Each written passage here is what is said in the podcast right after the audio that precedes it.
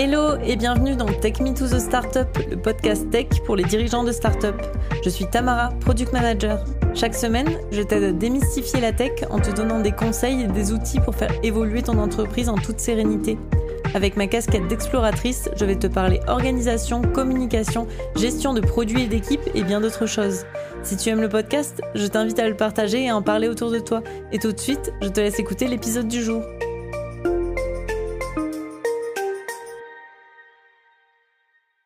Bienvenue dans ce premier épisode. Pour démarrer ce podcast, je voudrais déconstruire un des plus grands mythes de la tech, puis te donner quelques pistes de réflexion autour de la confiance et de la communication avec les techs.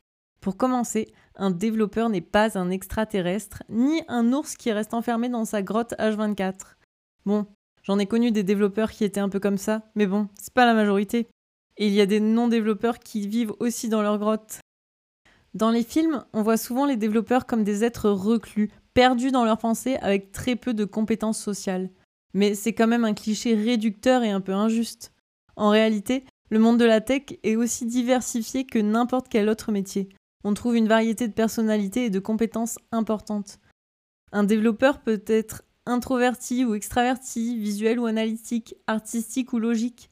Le stéréotype du nerd antisocial est quand même un peu dépassé. D'ailleurs, pour moi, un développeur, ce n'est pas juste quelqu'un qui écrit du code. Un bon développeur est capable de résoudre des problèmes, de collaborer en équipe, de comprendre les besoins des utilisateurs et de communiquer efficacement. Un développeur peut être un homme ou une femme, peut avoir des passions autres que le code, peut aimer sortir, faire du sport, voir ses amis, avoir des débats constructifs. Moi par exemple, j'adore le sport. Quand j'étais développeuse, j'avais quand même besoin de ma petite dose de sport quasiment tous les jours. La vérité est simple, les développeurs sont comme n'importe qui, ils ont des hobbies, des passions, des opinions, et sont tous différents les uns des autres. Si tu as encore du mal à sortir de ce stéréotype, je t'invite à rencontrer et discuter avec des développeurs en dehors du travail. Avec tes équipes, n'hésite pas à faire des team building ou à avoir des moments informels en dehors du travail pour mieux les connaître. C'est agréable pour tout le monde. Pendant les recrutements, tu peux aussi choisir de diversifier tes équipes en posant des questions sur les hobbies ou les passions. La manière dont parlent les gens t'en apprend bien plus sur eux que les activités elles-mêmes d'ailleurs. Quelque chose d'amusant que j'aimerais beaucoup tester, c'est de faire une journée en immersion ou même d'échanger les rôles entre plusieurs équipes le temps de quelques heures. Je pense qu'il peut y avoir des résultats intéressants si tout le monde joue le jeu.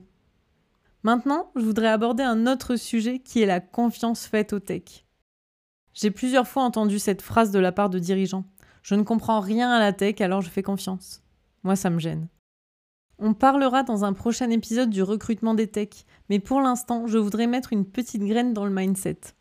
Un responsable de start-up ne peut pas donner carte blanche totale à un lead développeur sans jamais le questionner sur ses choix. Ce n'est pas une question de confiance, mais de responsabilité. Je suis d'accord que la confiance, c'est la pierre angulaire d'une collaboration réussie. Mais ça ne veut pas dire renoncer à comprendre les décisions prises. Chaque décision technique a des implications pour l'entreprise il faut vraiment trouver un équilibre entre confiance et compréhension. C'est important de comprendre les besoins de l'entreprise, de savoir où on veut aller, et c'est aux dirigeants de la start-up de décider de ça. Par exemple, une start-up axée sur le mobile aura des besoins différents de celle qui se focalise sur la data science ou sur les objets connectés.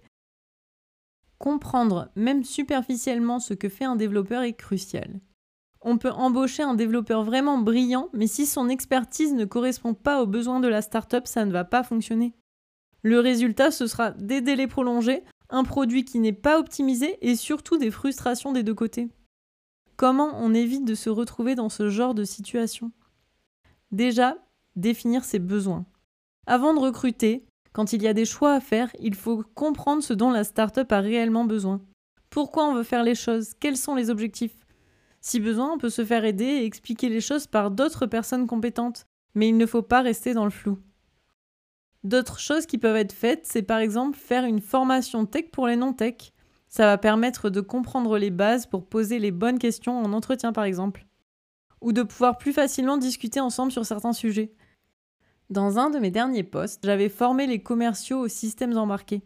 Le but n'était pas de leur apprendre à coder, mais déjà de comprendre le vocabulaire de base et les notions importantes pour pouvoir échanger avec les équipes tech. Ça permet à tout le monde de se poser moins de questions et que les choses avancent beaucoup mieux. Ce qu'on peut faire aussi, ce sont des revues de projets régulières. pour s'assurer que tout le monde est sur la même longueur d'onde et que les projets ne partent pas dans tous les sens. Dans les deux parties précédentes, on se rend compte qu'il y a un point commun qui est le nerf de la guerre, la communication. J'ai expliqué ce que je voulais faire, mais ce n'est pas du tout ce que j'ai eu.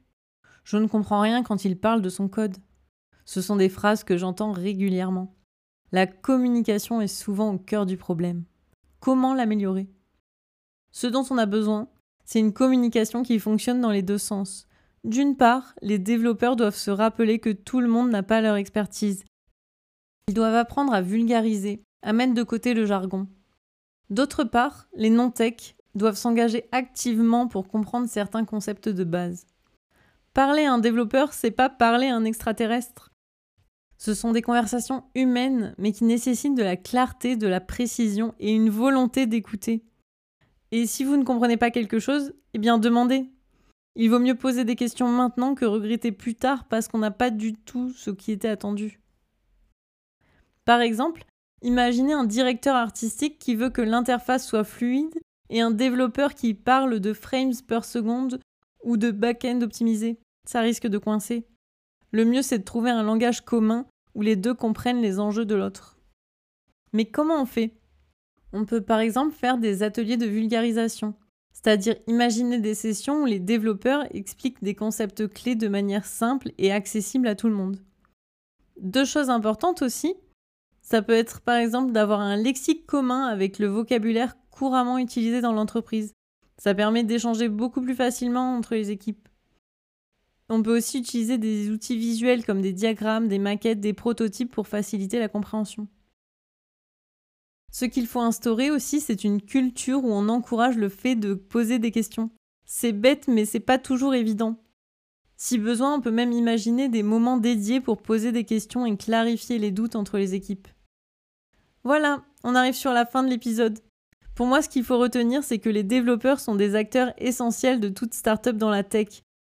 En les comprenant, en communiquant efficacement et en collaborant étroitement avec eux, tu mets toutes les chances de ton côté pour que ta startup soit un succès. J'espère que cet épisode t'a plu et je te donne rendez-vous la semaine prochaine pour un nouvel épisode.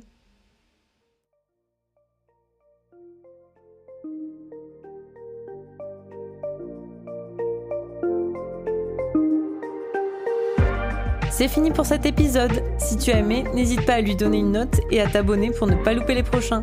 Si tu souhaites échanger avec moi, tu peux me retrouver sur le compte Instagram Take Me to the Startup ou sur LinkedIn sous mon profil Tamara Gilbert. Merci et à très vite.